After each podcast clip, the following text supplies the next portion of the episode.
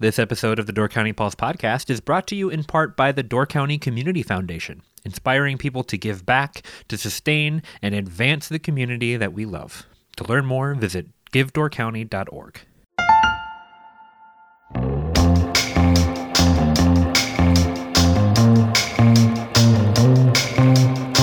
Hello and welcome to the Door County Pulse podcast. I'm Andrew Kleidon and I'm joined by Grace Johnson, special issues editor for the Pulse. How's it going, Grace? It's going pretty good, Andrew. Thanks. How are you? I'm doing well. Welcome back to the podcast. I have a terrible headache right now, but I don't. Uh, I don't think you can hear it in my voice. So That sucks. yeah, I think Happy Friday. Be, yeah, I think that we'll be we'll be fine. This should be a regular old uh, episode of the Door County Pulse podcast. Woohoo. I wanted to bring you in because uh, new issue of the Pulse is out today, and it is a big one. We have Yes. some really cool special inserts inside, and I just wanted to go over them, give people kind of a sneak peek at what they can find. Uh, you happen to be involved in one of them very heavily, and then I also wanted to talk about the Hal Prize coming up. You are the resident Hal Prize organizer for the Door County Pulse, and uh, got some exciting changes coming to one of the categories this year. So why don't we start by just kind of going over some of these special bits of the pulse this week i think one of the the big ones is the 2022 new business list.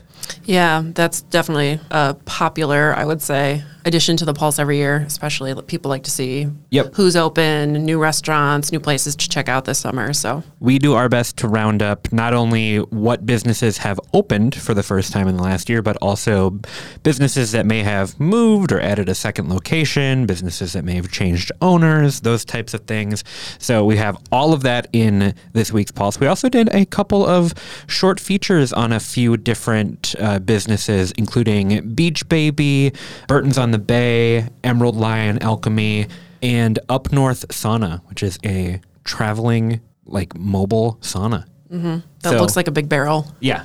It's pretty cool. So if you're if you're sitting at your house and you're thinking, "Man, I could really go for a sauna right now," but you Mm-hmm. obviously do not have one in your house, then this is the one for you. Are saunas a big thing in Wisconsin? Like indoor personal saunas? I feel like they are. I think that that's a weird cultural thing. I think so. I mean, I wouldn't say that I know a ton of people with saunas in their house, but I do know at least two people in Door County with saunas in their house. And that's two more than normal. So Yeah. are you a fan of a sauna? it, it depends. I've never been in a sauna. I don't think I ever will. Oh, really? I just don't want to. I have trouble with the breathing of the hot air, so I'm in there for maybe 10 minutes and then I'm I'm done. I I would do it, but you have to, you have to guarantee me that no one else is coming in. It's got to be just me. Well, and that's why I'm assuming people put them in their own homes so that they can Right. just relax and sweat by themselves. Yeah, I think the experience might be fine. I just if, if I was in there and the door opened, it would be akin to somebody opening the door while I was in the bathroom to me. That same level of anxiety, I think. Yeah, for sure. I am very interested actually in one of the other featured businesses that you brought up, um, Beach Baby. I think that's pretty cool. They're doing like rentals for children's items and things like that. So if people come up on vacations and they don't have stuff, they can go check that out. And it's actually the owner's mother daughter. The mother was my teacher in second grade, and her daughter was in the grade above me. So it's very interesting seeing them come together to collaborate on this new project. And Andrea from Emerald Lion, you know, who I've known my whole life. That's pretty cool. Yep, she's a dance instructor. Dance instructor. She's she does everything. So those featured stories are really worth taking a look at, as well as the whole new business list. There's a lot of exciting stuff coming up this year that have just opened, so should be a cool summer to check out new things.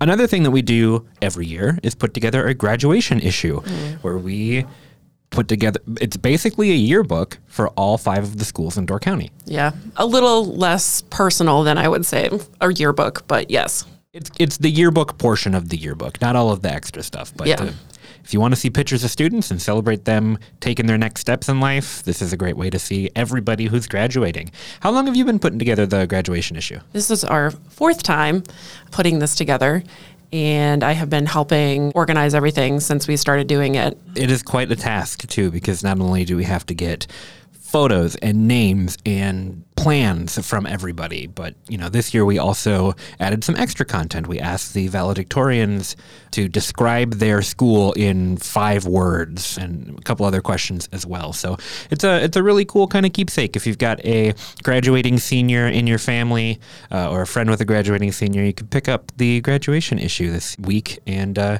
say congratulations to all of the graduating seniors. Yeah, for sure. It's really interesting having worked on it every year, seeing trends in graduation plans. You know, it changes year to year, but I feel like this year there were a lot of people, a lot of these students pursuing different kinds of engineering degrees. I don't know why. I mean, I feel like in 2020 and 2021, I saw a lot of people going into healthcare professions, which kind of made sense given everything that was going on in the Right. world. But a lot of engineers this year. Hmm. You go back a couple years before that, and what it was a lot of computer science. I'm assuming. Probably, I couldn't tell you before 2019. I think computer science is like one of the most in demand careers right now. it would make sense. Right. The other thing that I, I love about seeing everybody together is the different graduating class sizes. Southern Door, Sturgeon Bay, around 75, 80 kids. Washington Island had four graduating seniors this year, and their class photo is incredible. It's the four of them out on the ice shoves on the island, and it looks like the cover to a really cool album. I yeah, I totally agree. And you're not really going to get much of that opportunity. You know, try to put 80 kids out onto the ice at one time doesn't really work. It only works for them, really. So Right.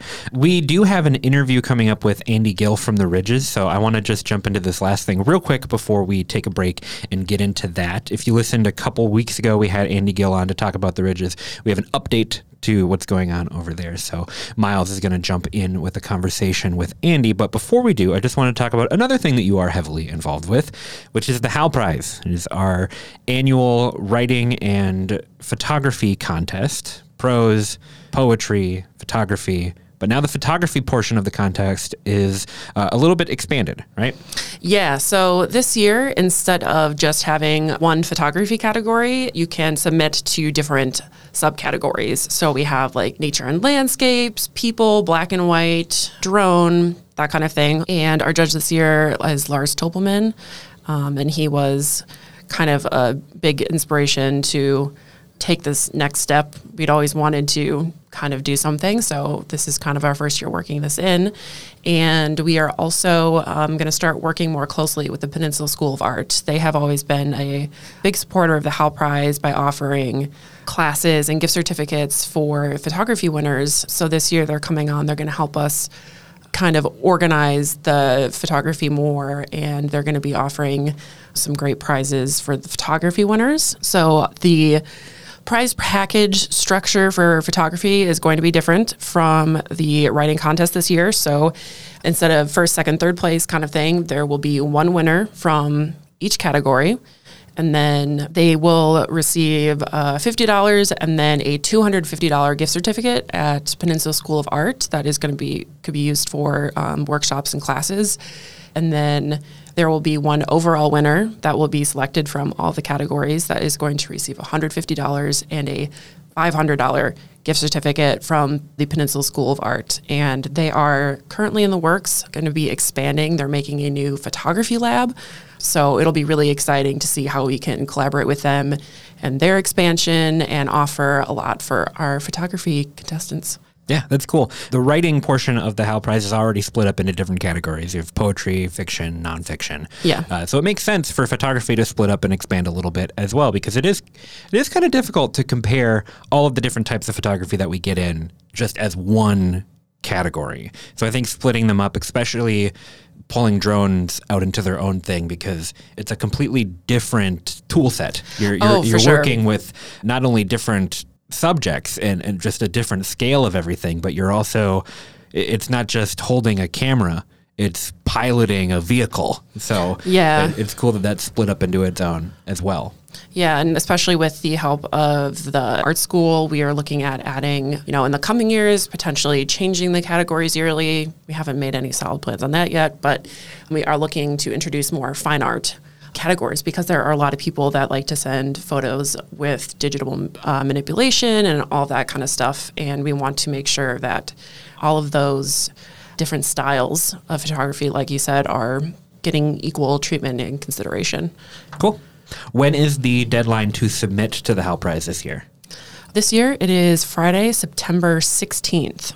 Great. So you have some time, but not a lot of time. Yeah, no, it comes up fast, and people do tend to submit in like the last month or two weeks. But I would always encourage to get it done ahead of time so you don't have to worry about it. Great. If you pick up this spring's Door County Living magazine, we have a story on Lars Topelmann in there. He's a photography judge, like you mentioned. Uh, so you can learn a little bit more about him, a little bit more about the Hal Prize in there. And for the rest of the information, submission guidelines, all that kind of stuff, you can go to thehalprize.com, correct? That is correct. All right, Grace, I think that's going to do it for us. Thank you for coming in. We're going to take a quick break. And then when we come back, we will have uh, a conversation between Myles Dannhausen and Andy Gill from the Ridges. Awesome. Thanks, Andrew. This episode of the Door County Pulse podcast is brought to you in part by Door County Medical Center. Are you looking for a job in Door County with excellent benefits, culture, and potential for advancement through tuition reimbursement programs? Door County Medical Center is hiring. For more than 75 years, Door County Medical Center has been the leader in health and wellness for Door and Kewaunee counties. Their integrated medical center provides a wide range of specialties, including primary care, behavioral health, general surgery, the Women and Children's Center, the Door Orthopedic Center, the Door County Cancer Center, and more. To join the team, apply today at dcmedical.org/careers. Joining us on the podcast now is Andy Gill, the executive director of the Ridges Sanctuary, right up the road from us here at the Peninsula Pulse. Andy, thanks for joining us. Yeah, thanks for having me back. We got Andy here uh, to talk about some big news at the Ridges Sanctuary. He was on the podcast just a few weeks ago to talk about the the past and present and some of the next steps at the Ridges and what it's been like in his first year on the job as the executive director. And there was some big news in the works that is now official and can be told to the public. So, Andy, why don't you uh, let us know what's happening over there? Yeah, we're, we're really excited to share this news. And as you mentioned, you know, this is something that's been in the works for a while, but we had to, you know, make sure everything was uh, worked out and we, we had it to a place where we were ready to announce it to the public. So, happy to share with you uh, today that the Ridges is under contract to purchase the Ridges Inn and Suites here in Bailey's Harbor. And that's a, a property that has an incredible value to the organization, not only for the land protection and Hidden Brook running right through the property, but also provides a really great opportunity for us to expand on, on our mission and grow our programming and research and citizen science. And so we're super excited about that possibility.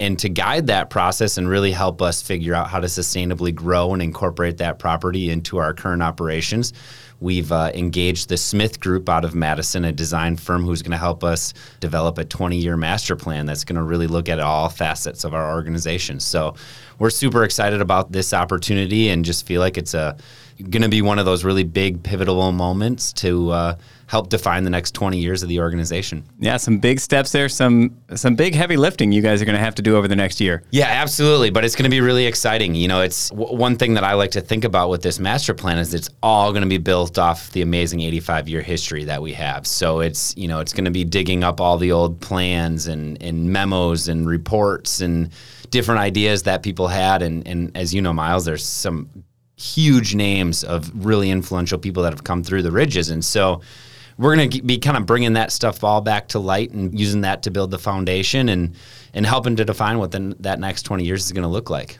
Well, let's uh, backtrack a little bit and talk specifically about this property. Mm-hmm. It's 1.99 acres, and you wouldn't think a little two acre property would be this influential for such a well established old organization, but this is making a big difference for you guys. This property has 24 right now it operates as 24 hotel rooms and there's a house on the property plus five other buildings like you said hidden brook runs through it and just for those who like you've told me if those who have reservations at the Ridges Inn and Suites, don't cancel them. they are still going to operate through this year. You don't take over the property until sometime this fall, correct? Yeah, correct. So we we close later in June, and then we have a lease with Richard Hoffman, the, the current owner, um, that operates through the end of the season. So yeah, don't cancel your reservations. In fact, you know, come and enjoy it for one last time. one one note about Richard, I did get a chance to talk to him about this purchase, and he said that he and his wife Jeannie bought the property in 2012, and from the moment they bought it, they thought, when we sell this, we really hope the Ridges buys this. It, it makes a lot of sense to be part of the Ridges because the Ridges surrounds the property entirely. And for those unfamiliar with it, I, I can understand why because you, you can miss it pretty easily as you're driving north of Bailey's Harbor on Highway 57. But it's it's just south of County Q, south of the range light, correct? Correct. Yep. And so it, it just makes a lot of sense for your organization to buy it geographically. Mm-hmm. But what other ways is it going to make a lot of sense for your organization? Yeah, I mean, strategically owning all of the property along Highway 57 between County Road Q and Ridges Road is going to be really fantastic. And as you mentioned, you know, there's seven buildings total on the property, and, and they did a great job of, of keeping them maintained, and, and they're in really great repair. And for us, we're really excited to get into them and start looking around of how we might repurpose some of those rooms and buildings. You know, it's I, I can say with with pretty good certainty that we're not going to run it as an inn, but some of the the way that the rooms are set up may lend themselves to being used in a certain sort of a way. So we're really excited to, like I said, grow our our current mission and and grow some of our existing programs into those spaces.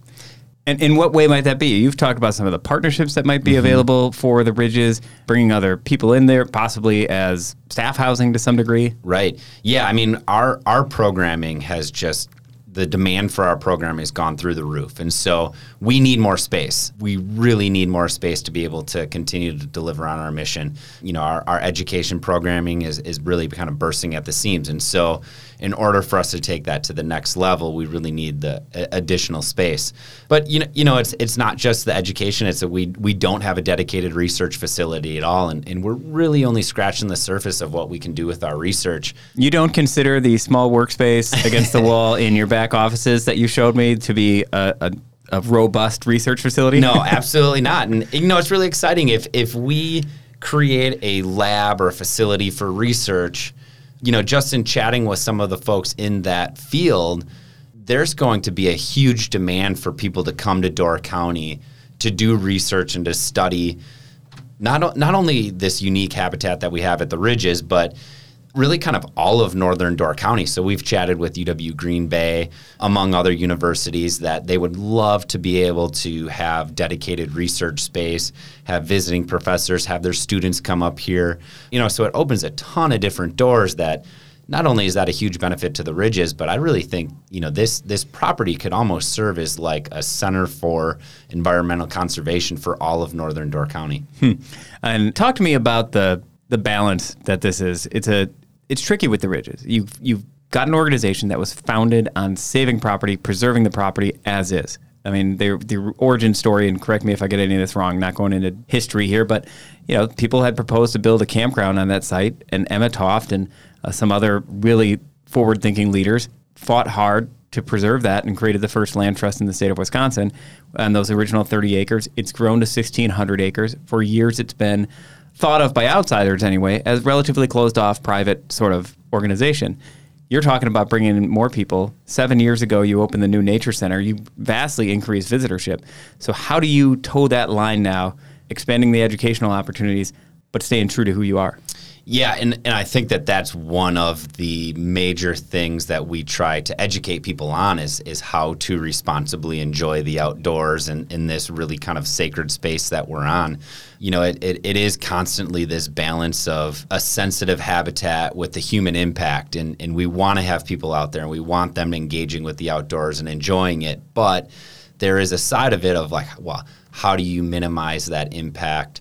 That can either be through you know signage or having different sorts of rules or how you design your trails but it's also just in, in education of, of of why do we do the things that we do? Why you know why can you not have a dog out at the ridges? And it's not because we don't love dogs. In fact i think just about every single one of our staff members has a dog but it's because it is such a sensitive habitat and we need to do everything that we can that that protects it. And you know i think we saw that through the whole pandemic it's you know from national parks that were just overrun with people. We had state parks here in Wisconsin that had to close down. Um, we were fortunate that we've got some great volunteers and docents that were out there, kind of being trail ambassadors and, and helping to teach people how to responsibly use our trails.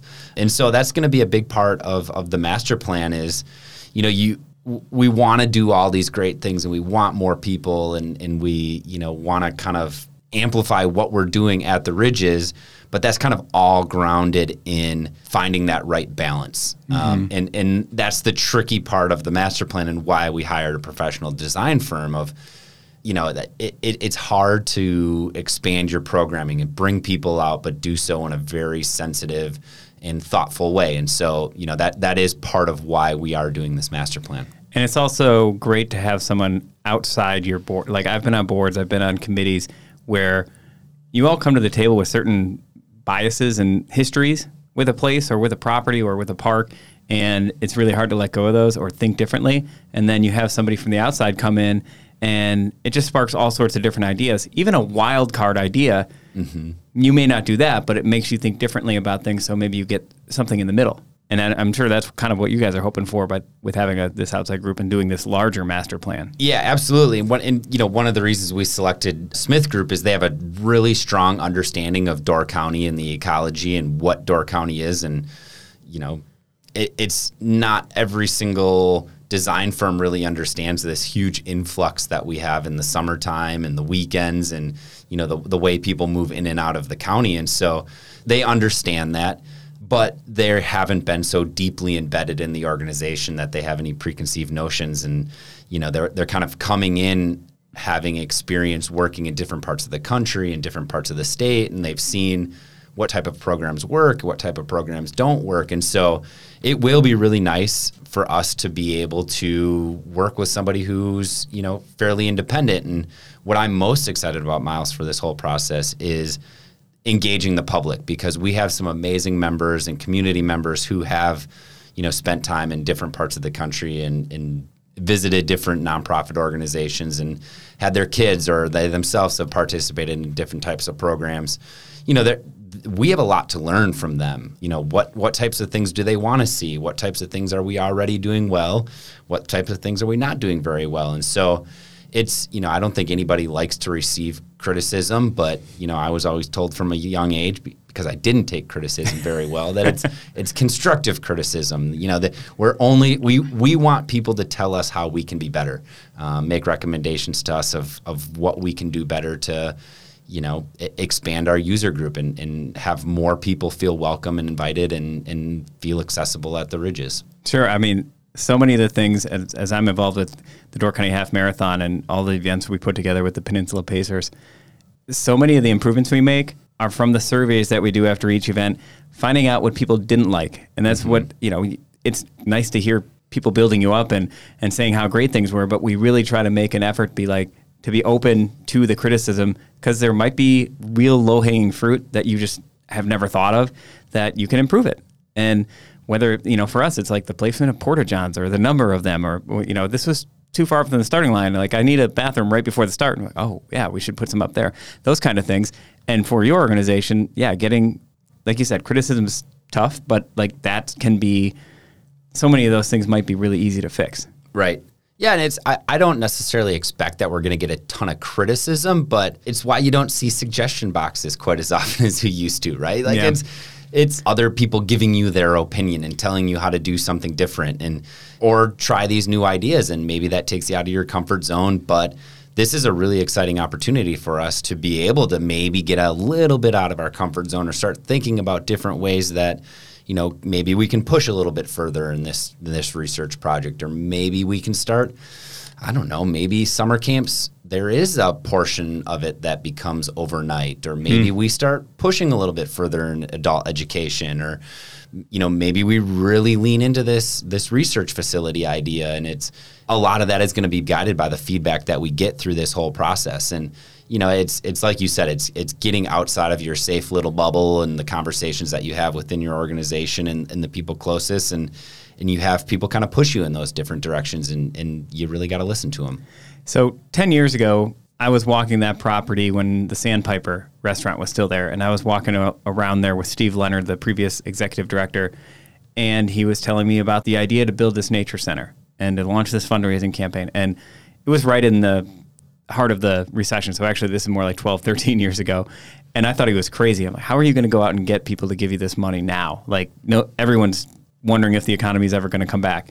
And uh, the Ridges was incredibly successful, and it turns out they had such a great vision, and they built that nature center. It's a beautiful place, but now people might say, "You're telling us you need more space." Didn't you just build that nature center? It's only seven years old. So, kind of tell me, and and just not too long ago, the Ridges was talking about, do we need to merge with the land trust? Mm-hmm. So, how do you go from that? How do you go from building that new nature center to this need for new space and kind of this new evolution of the Ridges? Yeah, you know, I, I think the Ridges, like so many other organizations and businesses and even individuals, learned uh, so much over the last couple of years during this pandemic.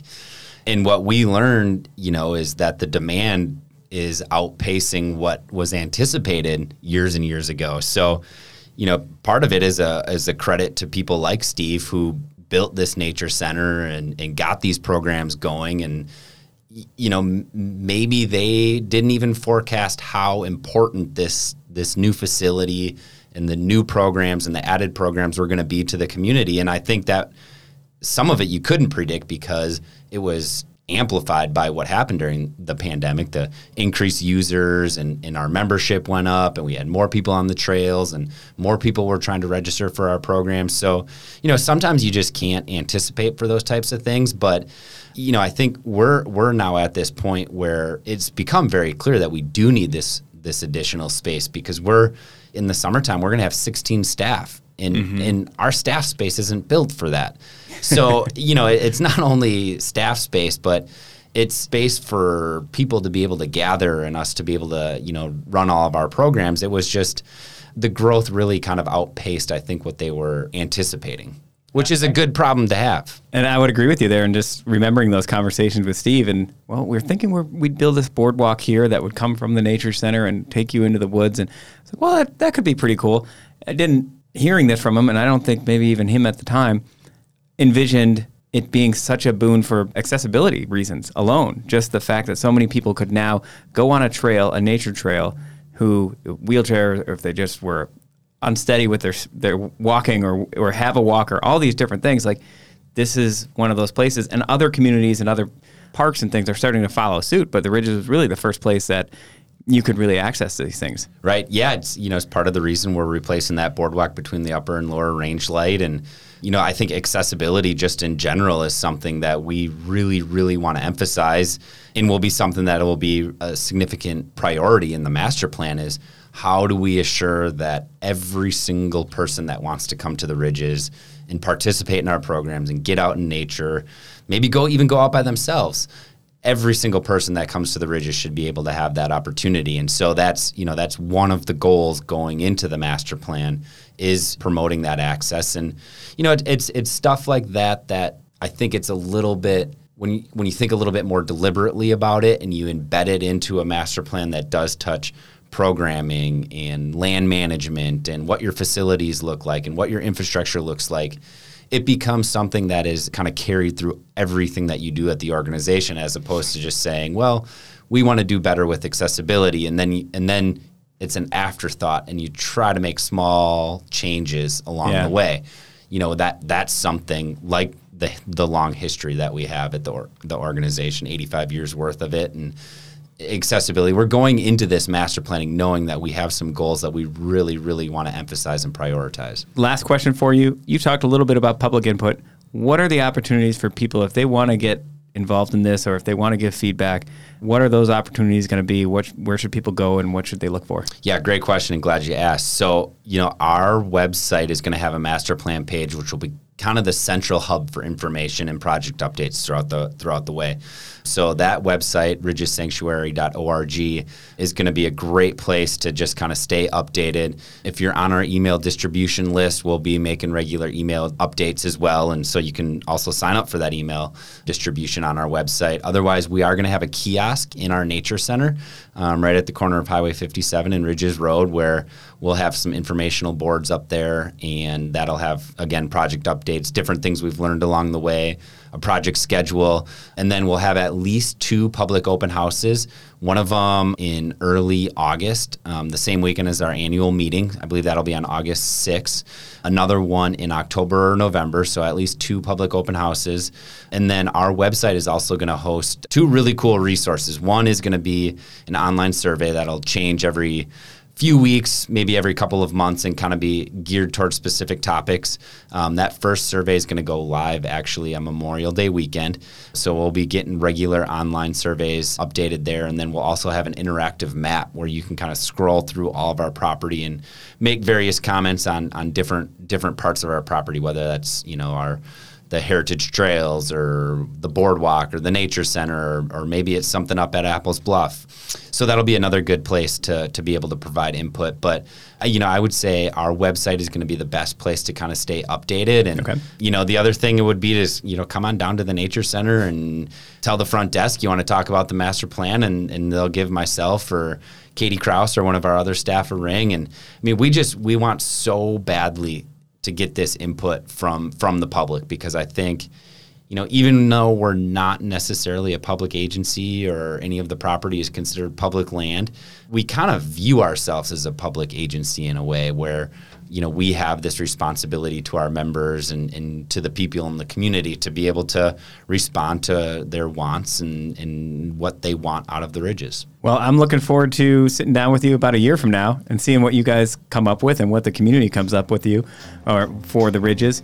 And uh, yeah good luck as you embark on this. It's a big project and it's excellent for the for the community beyond the ridges. So yeah. thanks for joining us to talk about it. Yeah absolutely. Thanks for having me Thank you so much for listening to the Door County Pulse podcast. If you want to support us at the Pulse, check out doorcountypulse.com slash shop, where you can get a weekly Pulse subscription, purchase some incredible Door County artwork from Pulse artist Ryan Miller, and much more.